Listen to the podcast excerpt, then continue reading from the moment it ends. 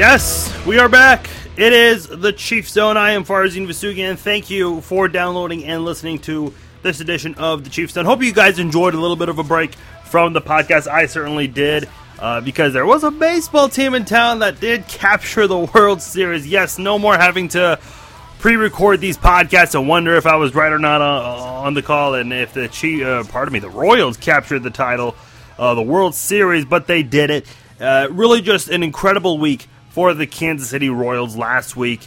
Uh, just the amount of people that went out to downtown Kansas City and the exuberance here in Kansas City. And I, I want to touch on this for just one moment. Not necessarily the Royals, because I know there are some of you who are not necessarily from Kansas City, or maybe, or maybe you are from Kansas City and you're not even a Royals fan, you're just a Chiefs fan, and I understand. But I think even if you're not a Royals fan and just a Chiefs fan, whether you are from Kansas City or, or you don't live in Kansas City right now, I think even the Chiefs fans that are not Royals fans, I think even those people can appreciate what the Royals did to help rejuvenate professional sports here. And with all due respect to Sporting Kansas City and the Wizards, because the Wizards did win a, an MLS Cup in 2000, if I'm not mistaken, and they won another one a couple of years ago under a different name, Sporting KC.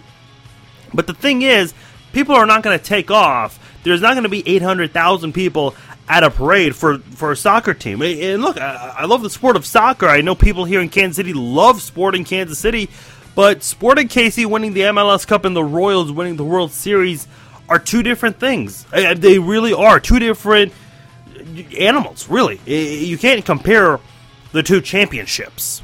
And again, I love that Kansas City is starting to become a title town. We had the MLS Cup a couple of years ago. The World Series is now here in Kansas City, gonna defend it in 2016 the Chiefs are on the clock now. And hopefully soon, this franchise can bring a Super Bowl back to Kansas City. It's only happened once. And think of all the people who thought that they would never see a Royals championship ever again. A lot of people have thought that way about the Chiefs, and hopefully that changes soon because seeing. Look, I still believe deep down inside that this is still a football town. I know right now it's all baseball. People are more interested in Royals off-season news than the Chiefs regular season. And I get it. That's how sports work sometimes. If you don't have a good professional football team, but your professional baseball team is doing well, then that's that's how it works. And hopefully the Chiefs can turn around and join Sporting and the Royals in being that team that's turning into a winning franchise. The Royals are the most dominant team in baseball, winning the World Series this year and playing last year, falling just 90 feet short of tying it in Game 7. But here's the thing I, I wanted to say I still believe this is a football town. And I think it's awesome. 800,000 reportedly at Kansas City. Hey, could have been even more. Who knows? People leaving their cars on the highways on the streets, on the grass. But the thing about Kansas City is if a Super Bowl was brought back to Kansas City, and I'm not talking about a game, I'm talking about that Vince Lombardi trophy brought back to Kansas City, there will be 1 million people downtown. I still believe if it listen look what happened a couple of years ago when the Chiefs went from being 2 and 14 the worst fo- football team in the NFL to going 9 and 0 being the last team to lose a football game in 2013 and look I know the second half of that season didn't go so well for the Chiefs but you all remember that 9 0 start just how crazy everyone went for the Chiefs. I, I still remember, I've said this a couple times on the podcast, I still remember seeing news reports out there uh, by the local media about how everyone, eh, all the sports bars, they're back in business. They're actually packed on Sundays. Uh, so many fans just into it. Arrowhead Stadium is packed. There are parking issues after games, but that's okay because it's worth it when the Chiefs win the way they did, going 9 0. I mean, that was a hell of a run. And that really did bring football back to Kansas City, especially after everything the Chiefs went through a year ago. And it proved to people that franchises can turn around overnight. Not literally not overnight, more like within a year. And look, it took the Royals some time, but three years ago, the Royals were still in the bottom of the league. Three years later, now they're sitting on top of the MLB. Champions, crowned. I really hope that this city, this Chiefs team, can bring a Super Bowl here because this city will erupt for a Super Bowl victory. look, the Super Bowl is the show. It's the most watched show. I mean, every single year uh, there are cable, uh, pardon, not cable, television records uh, coming out. Super Bowl each year, more and more people are watching. Of course, MASH at one point had the record for most watched television event, and now that's changed to the Super Bowl. The Super Bowl is the show. So if your team, your city wins the Super Bowl, trust me, there there will be more than 800,000 people at downtown Kansas City surrounding Power and Light, the Sprint Center, Union Station, you name it, those places over there in the area, it, will it'll be jam packed. And there were a couple of glitches, uh, some things that could have gone better. Look, it's the first time the, the people who ran the event for the Royals Parade, there it wasn't the same people who ran it 30 years ago. These are probably different people.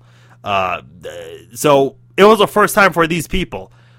Hopefully they figure it out because I know there will be at least a million people at that Roy, uh, Chiefs parade. Pardon me. I really hope it happens because seeing how the Royals did it in a special moment, and big ups to the Royals, it was special to see. It was special to watch. If the Chiefs do that, oh boy. Uh, look, football takes prominence. It's the most prominent sport we have in America. if they bring a Super Bowl championship back to Kansas City, you better believe that every single person in this town will fight tooth and nail. They'll lie to their bosses to take off whatever day the parade is. There were some people that, by the way, if you were that person that didn't let your workers to go off that day, oh boy, you're not a cool boss.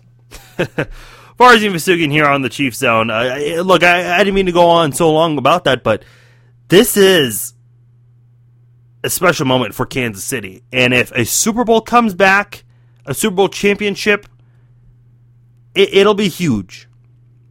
And, and I know Kansas City will rise, and Kansas City will never sleep. Just like right now with the World Series celebration. But a Super Bowl celebration that uh, that'll be 10 tons higher in excitement and c- celebratory events. You name it. Farzin Vasugian here on the Chiefs Zone. Thank you for downloading and listening to this podcast. I meant to do uh, two podcasts this week, but I've had a crazy week, so we're doing one jumbo podcast here. So it's going to be a long podcast here on the Chiefs Zone. A lot I want to touch on. Uh, obviously, we're going to touch on the Chiefs, the second half of the season, coming off a bye week, getting ready for a big Broncos game. Uh, though Aqib Talib, former Kansas Jayhawk cornerback, standout. And uh, right now, a big guy for the Denver Broncos will not play this week. Uh, of course, uh, involved eye gouging Dwayne Allen and then appealing, trying to say it was an accident that he doesn't play football to poke people in the eye. Didn't seem to go his way in the appeal process. So the NFL stands by its decision to suspend Aqib Talib. He will be suspended and will not play against the Chiefs. We'll get into that in our preview segment here on the Chiefs. So that is a huge victory for the Chiefs. And look, I know what a lot of people are saying. It's just one player, but you never know. And I'm going to get into this later because the AFC right now is by far the craziest conference we've had in football since 2002. And I think week 17 of the 2015 season, which it'll actually be 2016, but you get the idea. Week 17 of this season for the AFC, I think will be a lot crazier than how the 2002 season ended when almost every single team, with the exception of two or three in the AFC, were fighting for a playoff spot. If you were already in the playoffs, you were fighting to get a number one seed or try to win a division. that year in week 17. So th- this AFC is wide open. Kansas City is still in it. San Diego and Cleveland, the two worst teams right now in the AFC, still have a fighting shot at a wild card spot. So much to, to talk about. I want to get into the AFC playoff picture before we preview the Chiefs and Broncos. But real quickly, two topics I want to touch on. One local story that's got national attention, and then a national story with uh, the NFL. And I, I won't I won't spend too much time on these issues, but a lot of you guys listening are Missouri Tigers fans, and, you already know where this topic is going with the issue of racism at the University of Missouri, allegedly. Uh, and that led to. Uh, here's the reason why this is a story, and why I take such big issue with this. Now, whether or not there is racism on campus, there, there, there are reports of what's happened out there. Here's the thing Racism is everywhere. It's not just at the University of Missouri. Think about the University of Kansas, UMKC, Kansas State University. How much racism do you think occurs at those campuses? Probably a lot. But the thing about the University of Missouri, I guess it just got so rampant, racism that is, somebody had to do something. A, grad student went on a hunger strike. Other African American students followed suit, wanted to protest. And President Wolfe, Tim Wolfe, the, the president at the university, I guess now the ex president, he was aware of this. Students had approached him about this, and there was no statement. No one knew about this. There wasn't even a news story on this. And then all of a sudden, the African American players for the Mizzou football team they boycott practices and perhaps could have been games in which they refused to participate until President Wolfe resigned. Two days later, President Wolfe resigns. President Wolfe released a statement the day before.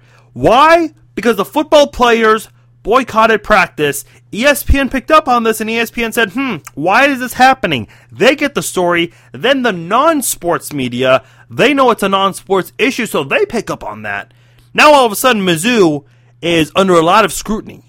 And look, I'm not talking about the university, the students. I'm talking about the administration because the administration didn't say a single word about this until the football players did something about it. This Mizzou racism story, it's a news story right now because of the football team. And look, what I said earlier about the Chiefs possibly winning a Super Bowl, football is prominent in our country. And now you look at what the football team. Look, I'll say that sports is also prominent too. I think sports does bring us together. Look at the Royals. Whether you're a KU fan, MU fan, whether you're different than the person next to you politically, your neighbor, uh, your race, whatever it is, people in Kansas City came together because of the Royals. I think sports can really bring a community together. And look at what the football team did. Gary Pinkel sta- standing behind his players absolutely love that. I love seeing that from Gary Pinkel, seeing that he is standing by his players, supporting the, the incident. And look, that's his boss, one of his bosses right there, that he is basically speaking against. He's defending his players who are against him.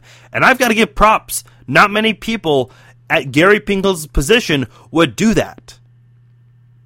And for Mizzou to not even say anything until the word got out. It, it, that's disgraceful.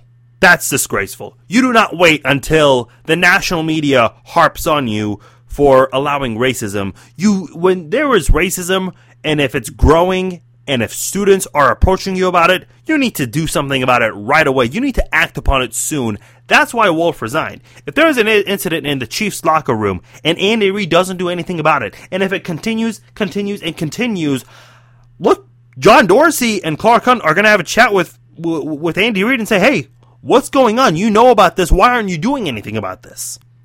And that could result in a termination. So for for Wolfe to for for those standing by Wolfe, why?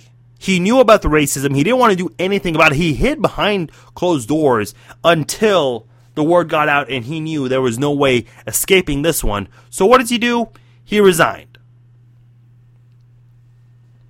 Now, as a journalist, as, someone who uh, graduated from KU with a journalism degree, this story took a strange turn, and one that gra- grabbed my attention. A photographer who freelanced for ESPN and is a student at Mizzou. He he works for the student newspaper as a photographer. He was there trying to capture photos, and I guess some students put signs saying "no media" on public ground just for the record, guys, if you are in a public place, let's say, let's say you're at Power and Light, downtown Kansas City, that is a public place. And the media has access, as they did during the World Series games and during the celebration, they, they have cameras, they're shooting fans. If you are at the parade, you cannot say, don't take my picture, don't take a video of me, because if you're at that parade, the media wants to take video of that. And I guarantee you, there are a lot of people who don't know these rules. The paparazzi in LA, they know the rules so well because they have to get every single shot of Justin Bieber, and whatever the hell he does. But they also have to be cautious about how they go about it. They know what's public space and what's private space. And look, journalists all over, whether you're the paparazzi in LA or not, you know what the rules are because you've gone through it you you you've experienced it. You, you've gone over it with your bosses. You you learned about the stuff in college. And this student who went there tried to get photos and was blocked by students and even faculty members, two faculty members, one by the way, who works under the journalism department as a communications professor, didn't seem to know the rules. Which is funny because Mizzou is considered a top journalism country, yet there's someone from the journalism department, a faculty member, who doesn't know the rules basically is telling the media that they need to get out. That's public property right there on campus. If someone wanted to protest on a college campus, they're allowed to. I, I saw when I was a KU student, and uh, look, they're allowed to, unfortunately. And I will say props to Mizzou students. Uh, there haven't been any violent protests, and with what we've seen before with Ferguson, and again, I'm sure a lot of people who are from Kansas City live in that area, in, in the St. Louis area, close to where Ferguson is, and probably experienced this. Maybe saw some of the things in person. Props to the students for, for keeping everything peaceful, because that's how you've got to do things like this if you want to get the word out, if you want to voice your opinions. But as far as that uh, communications professor, uh, just the way that uh, how unprofessional they were, and by the way, the photographer kept his cool I've got to give props to the photographer keeping us cool on that one because that's not easy to do. I will say the uh, the the two faculty members who really made fools of themselves. Uh, one of one is a PR lady for Greek life at Mizzou, and the other one is, like I mentioned, a com- communications professor. Both released apology statements, which I don't buy at all. Uh, I, I absolutely laugh at public apologies because the only reason they release a formal statement apologizing uh, is because they were caught. Remember Britt McHenry, the ESPN reporter who made really nasty comments to a lady when she was trying to get her vehicle back because it was towed away, and the comments she made about uh, a woman's public appearance or physical appearance. She only apologized because she had to, because she was caught on camera.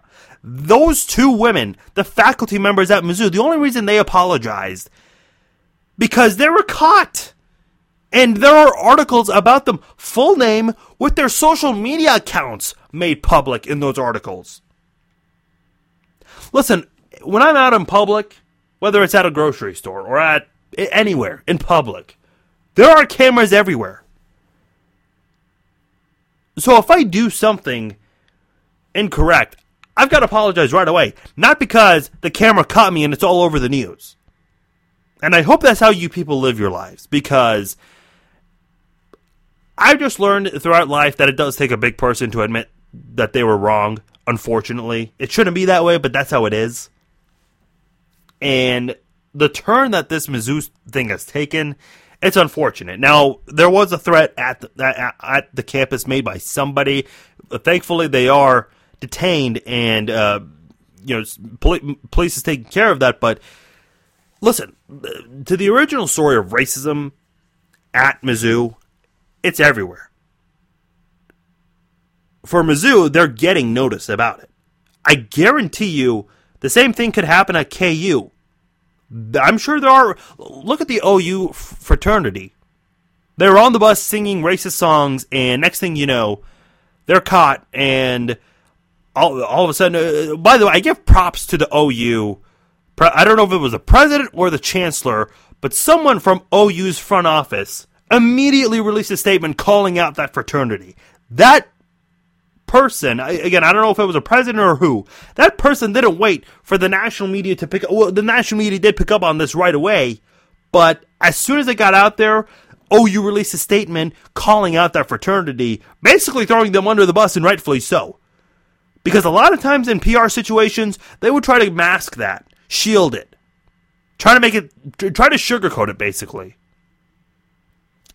And look, if you work in PR, I give props to you, but I absolutely could never work in PR because people in PR have to sugarcoat, they have to hide a lot of things, they, they, they have to basically pretend that the issue does not exist.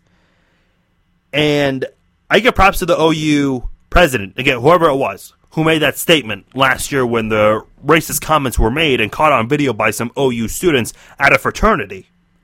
But in terms of racism, bullying, sexist comments, just discrimination overall as a whole, that happens everywhere. It's not just the University of Missouri. It happens at KU, it happens at K State, it happens at UMKC, happens at the local community colleges we have here, happens at Syracuse, UCLA, Texas, you name it. And unfortunately, we're never going to reach a point where discrimination is going to be at 0%. The, I mean, that's like saying you know, texting and driving is going to be at 0%. That 0% of the population texts and drives. That 0% of the population drives under the influence. Unfortunately, those things will never change. But if I can say anything on this platform that I have, on this podcast, reaching out to people, I mean, dude, you never know. One person can make a change, or at least create a domino effect. And for whatever reason, if you have such a big issue with people that are not the same as you, race, sex, whatever, why, why make a big deal of it? Why put someone down that's that's different than you? I mean, look at the Kansas City Royals. If we want to talk about a community that came together, the Kansas City Royals team, that's a pretty diverse locker room. I don't think every single Royals player is a white male born in the United States. I mean, look at the World Series MVP, Salvy, Salvy Perez. That entire locker room for the Royals. Same thing for the Chiefs. Same thing for Sporting. Look at the Mizzou football team. Obviously, not every single player for Missouri is a white male living in the U.S. So, if I can urge anything uh, on this podcast,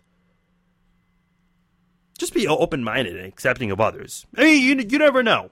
Just the relationships, the friendships you can make from meeting different people from different walks of life. The reason I, I, I don't want to go so much on a reality TV tangent, but the reason I'm such a big Survivor fan and, and a Big Brother fan as well is seeing some of those contestants, and, and CBS does a good job of picking people who are diverse. I mean, they always have to have a a gay guy on there, and a lesbian, and a black guy, and an Asian guy. And then, of course, a majority of the contestants are going to be white males and females. But they try to be diverse as well, trying to add different races, and just people from different walks of life. And the reason I like Survivor so much is because so many of those contestants, whether they're different, you know, eh, gender, race, whatever the case may be, sometimes in a game like that, you have to work together and I remember a couple years ago there was a an Asian contestant and a, a contestant with a New Jersey accent, a police officer, and a uh, an Asian contestant who's a martial artist. They came together and they swept the competition, made it to the final two together. And for those of you wondering who refer- who are Survivor fans, you might know the reference. I'm referring to Tony and Woo, uh, who played together. By the way, uh, that has to be the best name ever, Woo for a Survivor contestant, which I know he played again and got eliminated recently. But I, again, I, I promise I wouldn't go too much into it.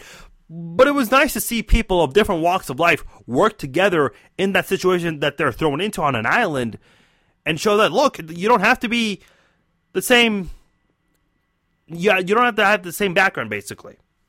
You know, I, have dealt with racism. We all have, in some way. We, we've all dealt with discrimination in some way. So you guys know my take on it. Uh, just be open minded. One last comment before we get to the AFC playoff picture and the Chiefs and Broncos preview here on the Chiefs Zone podcast. Real quickly, I, I want to touch on this Greg Hardy issue, and I won't go too much into it because I do want to get into the Kansas City Chiefs. And I did say that this would be a long podcast, but I don't want to make it longer than uh, some of you guys might think it will be. But with Greg Hardy, he is taking a lot of flack, and rightfully so, with the photos that were recently released of his ex girlfriend and the bruises she took from the beating.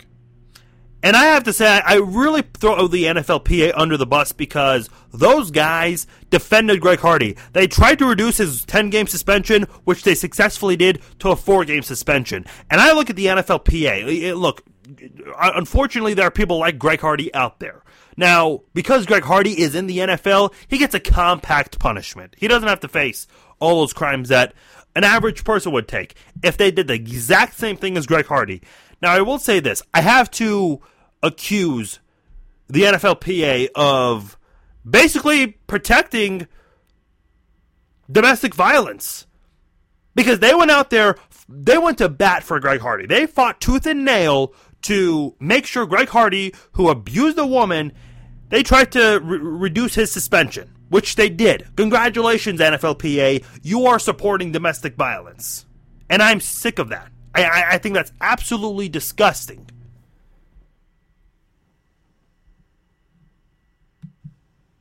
You cannot tell me that you don't think that about the NFLPA.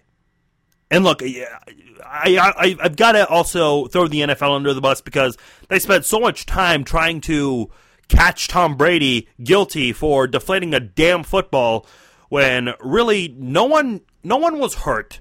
No one was physically hurt by this. But here's Greg Hardy not even getting half the criticism that Tom Brady's getting. And look, I was I was happy as hell when I saw the Dallas Cowboys fall. With all due respect to da- the Dallas Cowboys, the franchise, everyone that, that's playing for that organization, I know a lot of people are not big fans of Matt Cassel, but Matt Cassel's a great guy off the field. He really is. And I hated to have to root against a team like that when when they do have some class act guys. But I, again, I'm not going to d- dive too much into this. I hope every single person listening has the logic, common knowledge that domestic violence is wrong and that the fact that Greg Hardy is playing in the NFL, it's wrong. And look, I understand that we were moved by this because of images. We were moved by the Ray Rice incident because we saw the footage of it. That's how we are as humans, okay? When we hear about a shooting on the news, we just hear about it. But if we see it happen in person, it's a different story to us because we saw it. We exper- hopefully didn't experience it, but we were, I guess, in the mo- in the area when it happened. And look, I, I've been fortunate to not be close to anything like that ever. But if you have, you know that hearing about it on the news and actually seeing it happen are two different things. The NFL's got to do something about this because uh, the, the NFL has so many issues. And I understand the ex girlfriend for Greg Hardy did drop the charges, but look, there's so many women out there who are so afraid to speak up. Look at Dorial Green-Beckham, former former Mizzou wide receiver. I mean, he's been involved in domestic violence off the field, and the woman who was involved dropped the charges because she was receiving threats reportedly that if you do anything to try and take away Greg Hardy's football career at Missouri, we're going to come after you. She basically got all the uh, all the pressure to to be forced to drop the charges. Unfortunately, that happens with women in, in these situations with domestic violence. And look, it happens with men too. Let's not get it Look at Hope Solo. Ronda Rousey recently admitted of this. Unfortunately, it is part of our society and it, it happens often, but the NFL, that uh, a million billion dollar league, the NFL's got to do something about this. They cannot have this public image. That's all I've got to say. All right, I'll be back. We're going to touch on the AFC playoff picture and also preview the Chiefs and the Broncos right here on the Chiefs Zone podcast.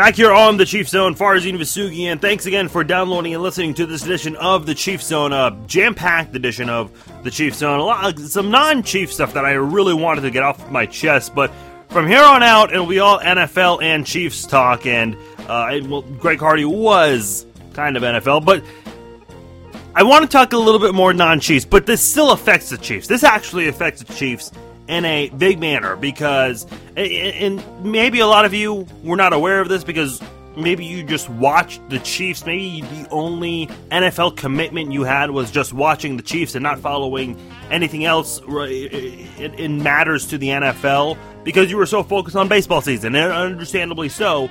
But a lot of people may not know this, but Kansas City's playoff hopes, and look, maybe people checked out and didn't know this. Kansas City's playoff hopes I mean, there's still a chance, a very good chance. Uh, just two weeks ago, before the Steelers' victory, the Chiefs had a 1.4% chance. I saw online uh, some odds makers in Vegas gave the Chiefs a 1.4% chance of making the playoffs. The NFL right now, at least in the AFC side of things, it is complete chaos. It is a complete wide open AFC. Now, you do have New England, Cincinnati, and Denver, all who are probably going to win their respective divisions unless uh, those teams just collapse, which is doubtful at this point. The AFC South is completely wide open. The Indianapolis Colts, who had a big win this past week, handing Denver its first loss, which obviously we'll get into in just a moment. But even so, even though Indianapolis picked up a huge win. They suffered a big loss in that game when Andrew Luck went down with an injury out two to six weeks. Uh, the Colts are saying that it, it, realistically it's probably going to be at least a month, so probably four weeks uh, before Andrew Luck even returns to action for the Colts. So the AFC South, which I, I know is irrelevant for, for Chiefs fans, but uh, and I won't get too much into this, but you look at Houston, Jacksonville, and Tennessee. Houston has just three wins, and they're half a game behind the Colts in the AFC South. The Jaguars are two games behind the Colts. The Tennessee Titans, two games behind the Colts in the AFC South. So the Indianapolis Colts have, I mean, they're they're in trouble right now. They've got to find a way to get something going. Look, Matt Hasselbeck has been good this year. He's 2 0 for the Colts when he filled in for Andrew Luck earlier in the season. But with Andrew Luck right now, injured and probably won't come back until, gosh, week 16, maybe 17. Eh, who knows at this point for, for Luck. The Steelers, they currently own one of the two wildcard spots.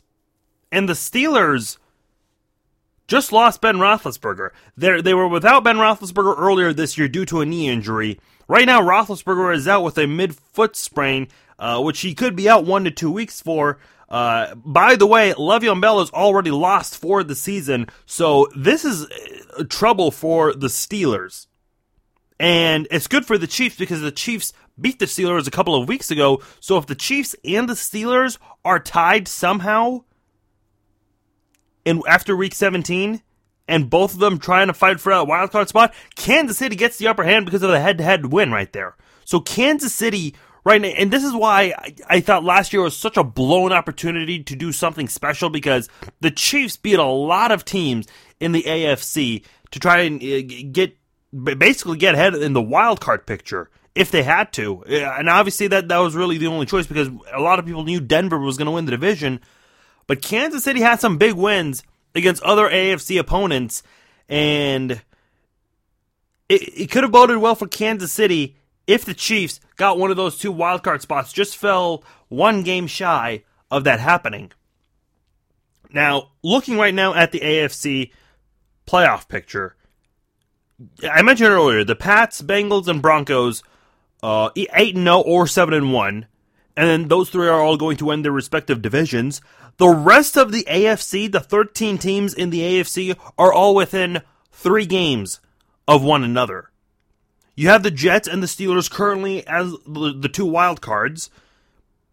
With the Jets, you, you can't really be too sure. A great defense, but offensively, how confident are you in that offense? The Steelers, I, I just mentioned they just lost Ben Roethlisberger again for a game or two, and Le'Veon Bell is out for the season. So you're without a team that, and I said this before with the Steelers. I think they have a great one, two, three duo at quarterback, running back, and wide or, or, trio, I should say, quarterback, running back, and wide receiver.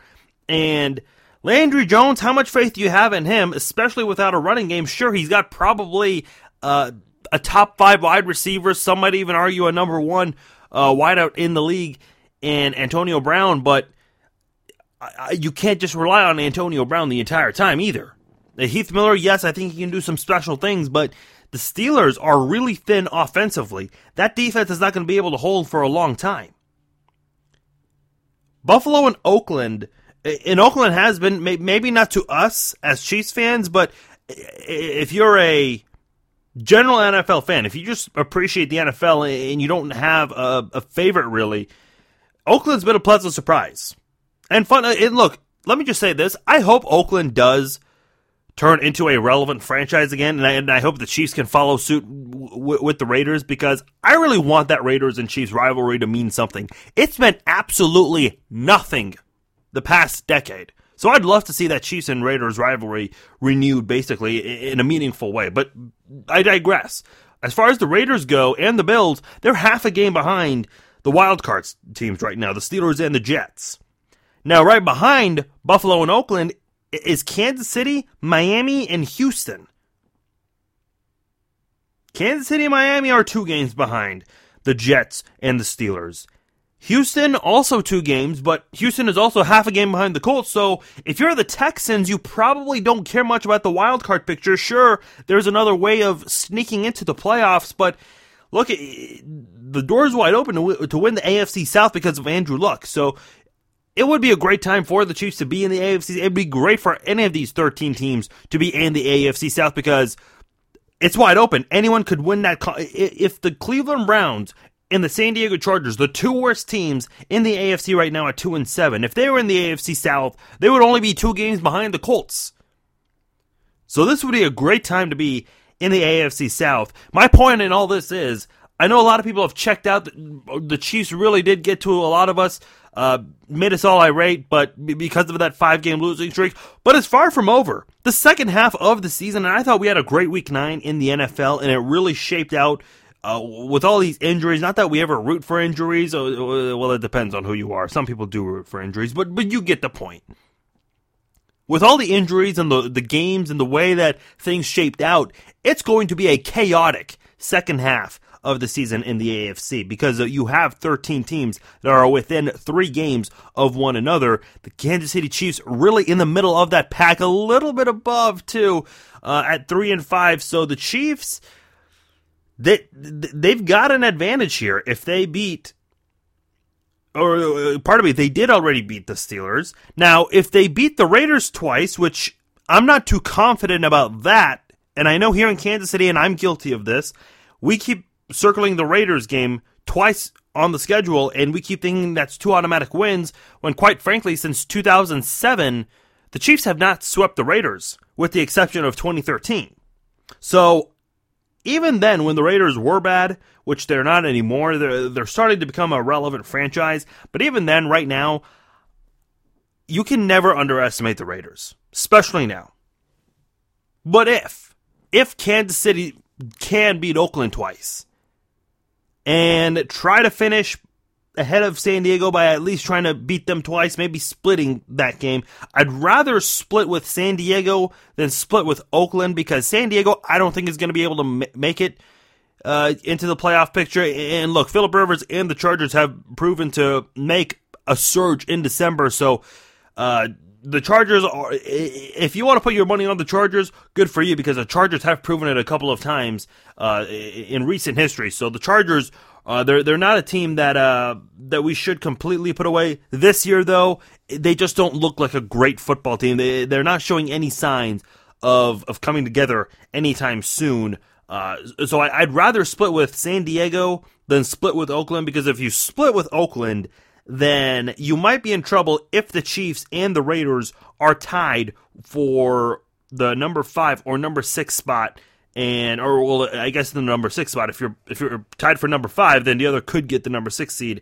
Uh, but if you're tied for sixth, it could go to Oakland based on division record, uh, common opponents, uh, and a few other factors that'll that'll go in there. So it'd be better to sweep Oakland rather. Eh, obviously, you want to sweep everybody uh, with the remaining schedule, but for the Chiefs, the door's wide open. And looking at the Chiefs' schedule, you've got Denver this week, which you've got to go out there and take care of business and try to beat the Broncos on the road. But after that, it's a pretty easy schedule. Nothing that really comes out to you scares you with the re- remaining schedule. You've got the San Diego Chargers in Week 11, which I, I, am noticing, and I don't I don't have the answer to this right now, uh, but I'm no, I'm looking at the Chiefs website for the schedule. That was supposed to be a Sunday night football game on NBC, but it seems to have flexed out already. And, and look, I'm not going to blame the NFL for that because you've got a, a, a two win team and a three win team right now. So uh, I guess it was going to be a Sunday night football game, and they, they must have taken it out already.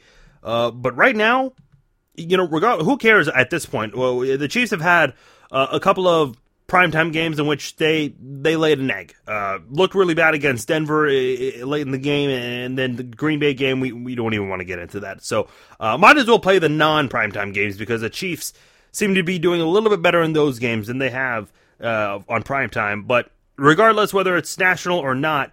Uh, the Chiefs are going to play the Chargers uh, on th- on CBS, and the game's been moved to 3:05 Central Standard Time. So the Chiefs, again, an opportunity to, to win on the road against a Chargers team that's not very good, who the Chiefs swept last season. You return home, you play the Bills. Now, the Bills have been quite interesting this year. Of course, you have Tyrod Taylor taking the, the reins, uh, beating out EJ Manuel and Matt Cassel at the beginning of the season. So, uh, the, the Bills, at this point, it's really unpredictable. We'll probably know more uh, when November 29th comes closer to, to that game. December 6th, you've got the Raiders on the road. That one, uh, not too sure about that one, especially with how Kansas City has played uh, with the Raiders the past few years, uh, usually splitting for the most part. December 13th, the Chiefs and the Chargers play, this time at Arrowhead Stadium. You've got the Ravens uh, on December 20th, uh, uh, week 15. That's the last road game for the Chiefs in the regular season. Then you finish at home playing the Browns and the Raiders. So if you're if I can provide any optimism right now, there's a lot to feel good about when you look at the schedule and you look at who the Chiefs are playing. After the Denver game, the best team the Chiefs are playing are the Raiders twice. And look, it's a good thing that you still have the Raiders twice on your schedule because two wins over the Raiders really will propel the Chiefs in the AFC. And by the way, I, I, didn't realize this until now. The Chiefs have played all of the NFC North teams, so the rest of the re- remaining teams right now are AFC teams. Now, of course, it'd be joyous if the Chiefs went 8 0 to finish off the season, but we all know that's not a realistic possibility. However, you look at the fact that you do face AFC teams. You've got the Broncos, eh, which Denver at this point, eh, they're going to run away with the AFC West. But you do have the San Diego Chargers twice, trying to fight for a wild card spot. The Oakland Raiders twice, again, trying to fight for a wild card spot. The Buffalo Bills, again, as I mentioned earlier, just half a game behind the Steelers and the Jets.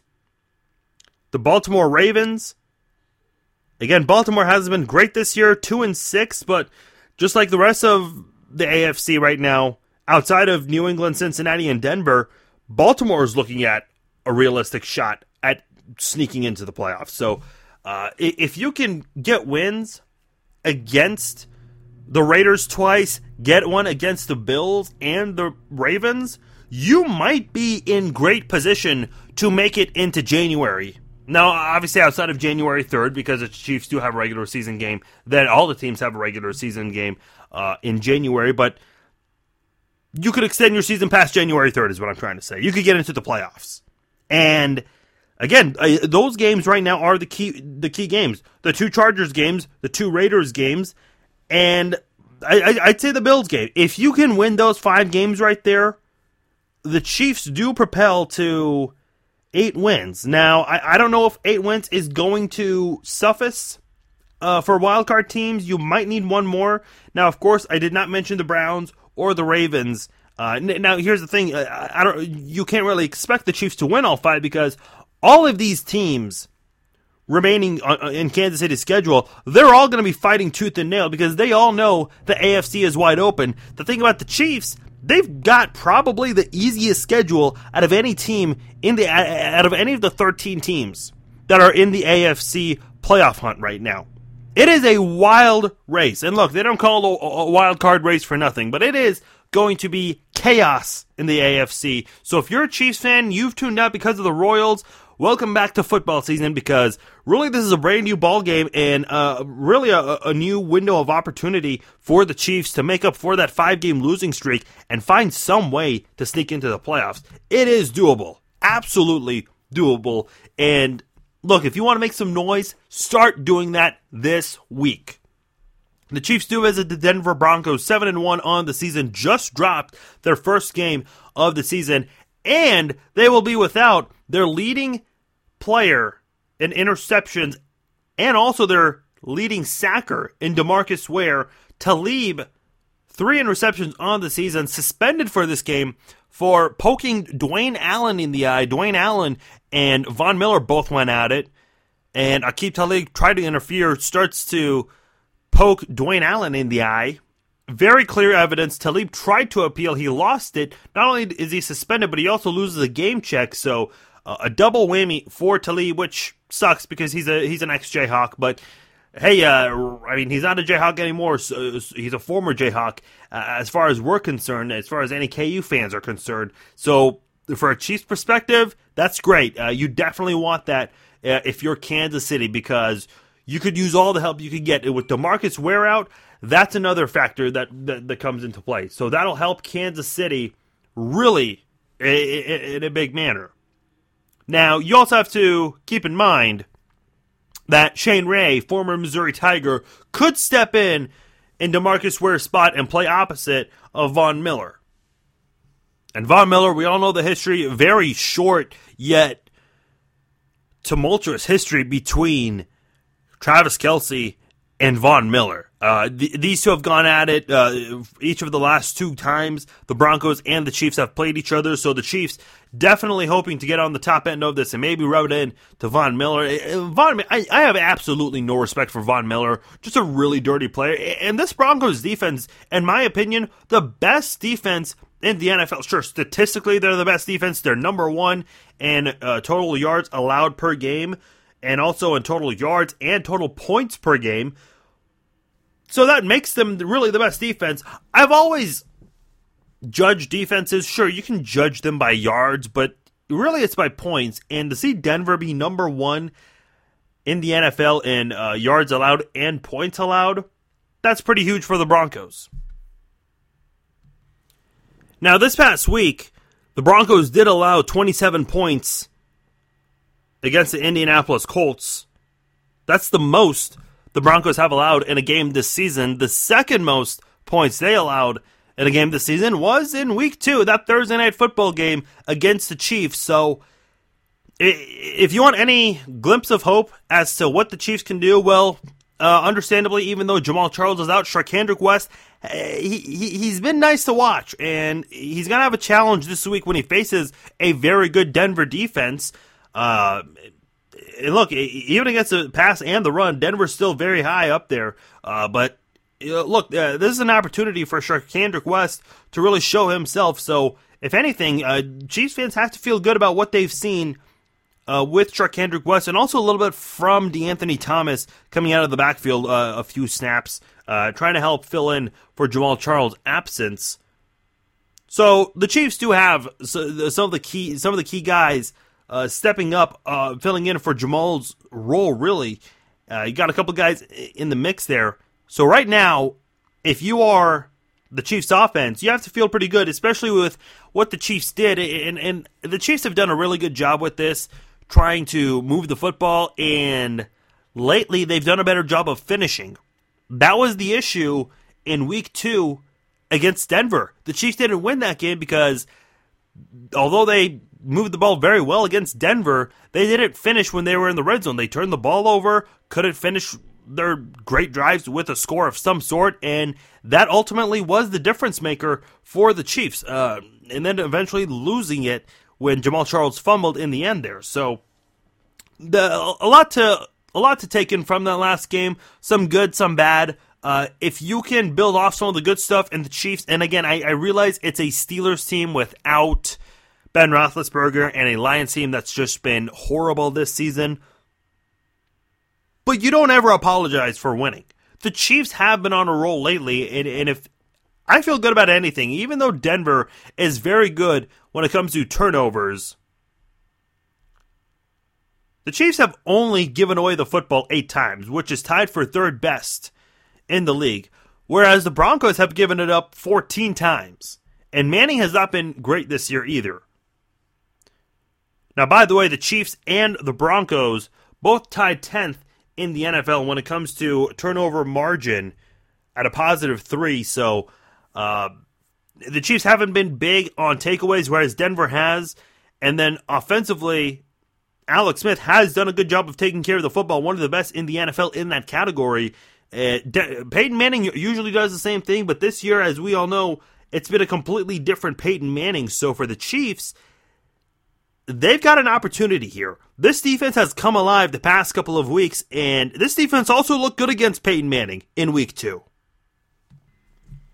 Nine touchdowns, 13 interceptions, leading the league in interceptions for Peyton Manning. Uh, so you can just tell just how much that defense has really been able to mask that on the stat sheet uh, as a team. But Peyton Manning, I mean, he's really been. I don't. I don't want to say he's been a culprit for for Denver this season, but at some point, you know, Peyton Manning is going to cost Denver more games. Uh, the Colts got off to a 17 nothing start. Manning throws an interception. I believe I don't remember if the game was tied or if the Colts were up by 3. But either way, in the fourth quarter, when Denver had a chance to take the lead, Manning throws a pick on the first play of the drive. And of course, the penalties by Talib and and uh, Danny Trevathan. That, of course, helped the Colts keep the football. But right now, this is a Broncos team that's not very disciplined. Not very disciplined. So the Chiefs have that going for them as well. Now, I know I've been very optimistic and giving the Chiefs a lot of high hope and praise, uh, but but we've got to be realistic at, at the same time. The the Chiefs like I said, the past couple of weeks have been facing some weak defenses, and, and I, I, I take that back. The the Steelers aren't necessarily a weak defense, but because the Steelers had so many three and outs, that defense really just got worn down, and uh, that allowed the Chiefs to take advantage. So for the Chiefs in this game, what they've got to do is not allow a good Denver team to take control. Now, again, in week two, we saw what they could do. Uh, the Chiefs, that is, moving the football is it going to be a different story on the road? I think that's the biggest question mark for me looking at the Chiefs' offense trying to move the football. Now, could reality also come back to hit the Chiefs with Denver's pass rush? Uh, we all know how the offensive line played earlier this season, especially against some of the best pass rushers in the NFL. Uh, Denver's been really good. So has Cincinnati. And facing Denver again, and again, I understand. I mentioned earlier, Demarcus Ware, the team's leading sacker, is out, but you still have Von Miller. Uh, maybe you could double team him, but you can't forget about Shane Ray, the first round draft pick, and we all know how good Shane Ray was uh, coming out of Missouri, and a guy who got busted for possession, I believe, possession of marijuana off the field, and a lot of people thought that was going to hurt his draft status. Didn't hurt him too much. Probably could have been a top 10 guy, instead just dropped later in the first round. But he is a top notch guy, uh, at least uh, among the rest of the pass rushers entering the draft. So the, the Broncos do have another guy that they could use. Kind of like how the Chiefs have had Dee Ford in their back pocket. The Broncos do have Shane Ray in their back pocket, and now they, they, they've got to use him because Demarcus Ware is out. A Couple other interesting notes with the Broncos. Two fumbles on the season. Uh, lost one of them. 14 giveaways total. 13 uh, Peyton Manning interceptions. And then you've got the one fumble there. And again, being uh, 14 giveaways for the Broncos. That's the 12th most in the NFL, whereas the Chiefs have only given away the ball eight times.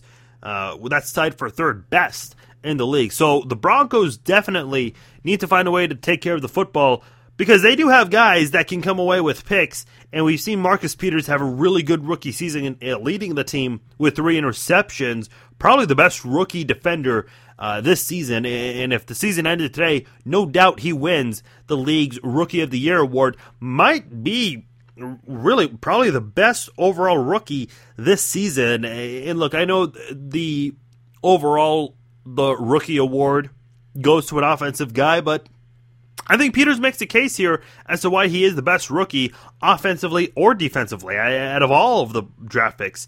Uh, and not just the draft picks, of course, you have to consider some of the undrafted guys as well. But I think Peters makes the case as to why he's the best rookie this season in the NFL. But as far as Kansas City's pass rush, this is where Kansas City's got to really get some help here. They've got two great outside linebackers.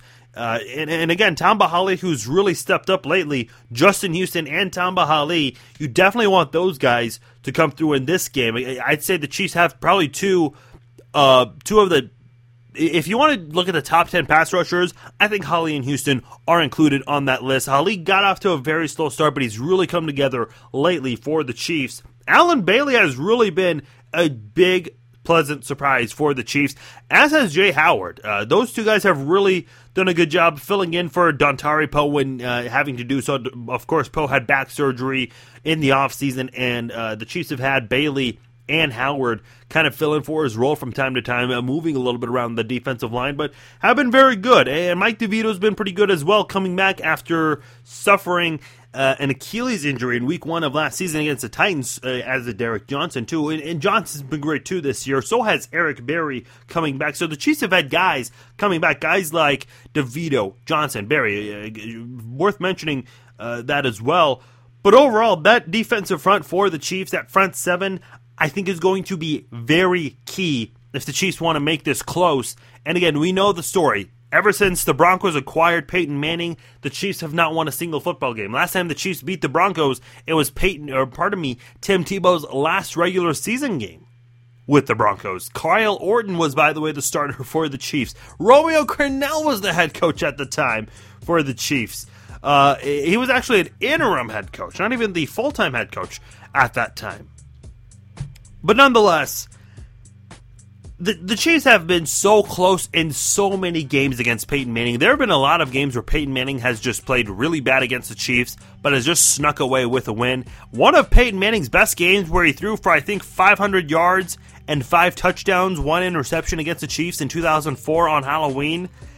That's the only time the Chiefs beat Peyton Manning. So look, maybe Peyton Manning needs to air it out, throw five, six touchdowns uh, no, I'm kidding. Uh, you, you, definitely don't want that because I don't know if the Chiefs can compete with the Broncos in a shootout like that. But seriously, though, you want Denver's defense, or part of Kansas City's defense, to really step up in that manner because if you can do that to Peyton Manning, that'll be huge. A lot to think about here. Look at the receivers. Maclin's been playing very well lately. Kelce's been stepping up a bit, especially since Charles has been hurt and out for the season.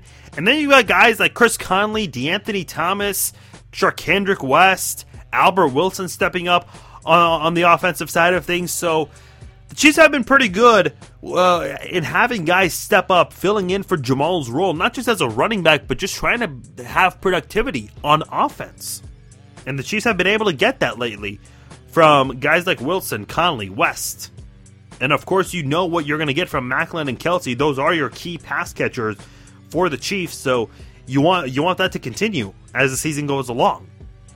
Who wins this football game? That's the big question mark. I'm sure uh, I've got an answer here, and I really, really want to give it to Kansas City. I think Kansas City has what it takes. We saw them do it in Week Two. If they just really finish. They win that football game. Denver's not undefeated. Kansas City might might have not lost confidence and, and could have been one of the teams that lead their division right now. I really want to pick Kansas City. Still, I'm so unsure about this. But you know what? I'll go ahead and do it. I'll go and pick Kansas City in this one. Uh, I, I, think this could be one of the big upsets uh, of Week 10 I'm not quite sure what the national media thinks about this game. I haven't had much of a chance to look at the, their predictions, but I'll, I'll, do that after this, and uh, might feel I might feel pretty dumb about myself. But look, I, am going to make my pick here. I'm going to stand by it. I'm picking the Chiefs to win this game. Uh, I think they've got the ability to do it on defense. I think they can really just crush Peyton Manning in this game. And then when you consider that Talib and Ware are out, that that could be really the biggest difference maker being without Talib and Ware. And again, you do not apologize for injuries in the NFL. You take advantage of it. Injuries are part of sports, unfortunately. And that's what you've got to do. Find a way to take advantage of Denver's absences. So I'm picking the Chiefs in this one, and I think it's going to be fairly low scoring, too. I'm going 17 14 Kansas City. I may regret this. I may not. Biggest thing to keep in mind Denver coming off a loss, Kansas City coming off a two game winning streak and a bye week, uh, not playing last week. So that really bodes well for the Chiefs in this game. 17 14 KC, that's my prediction. I might be the only one, but hey, I, I'm not ashamed of it. I'll go with it. If I'm wrong, I'm wrong. Big thank you for, to you guys for listening to this edition of the Chiefs Zone. F- please follow me on Twitter at Farzin21, F A R Z I N 21, and uh, give my Facebook page a like at Farzin Vousoughian. Well, not at Farzin Vousoughian. Just go to facebook.com slash Farzin Vousoughian. You should be able to find it. Like my Facebook page and interact with me on there. Hope to talk to you guys this weekend during a big Chiefs game that could really be a statement game for the Chiefs. Until then, I'll talk to you next week.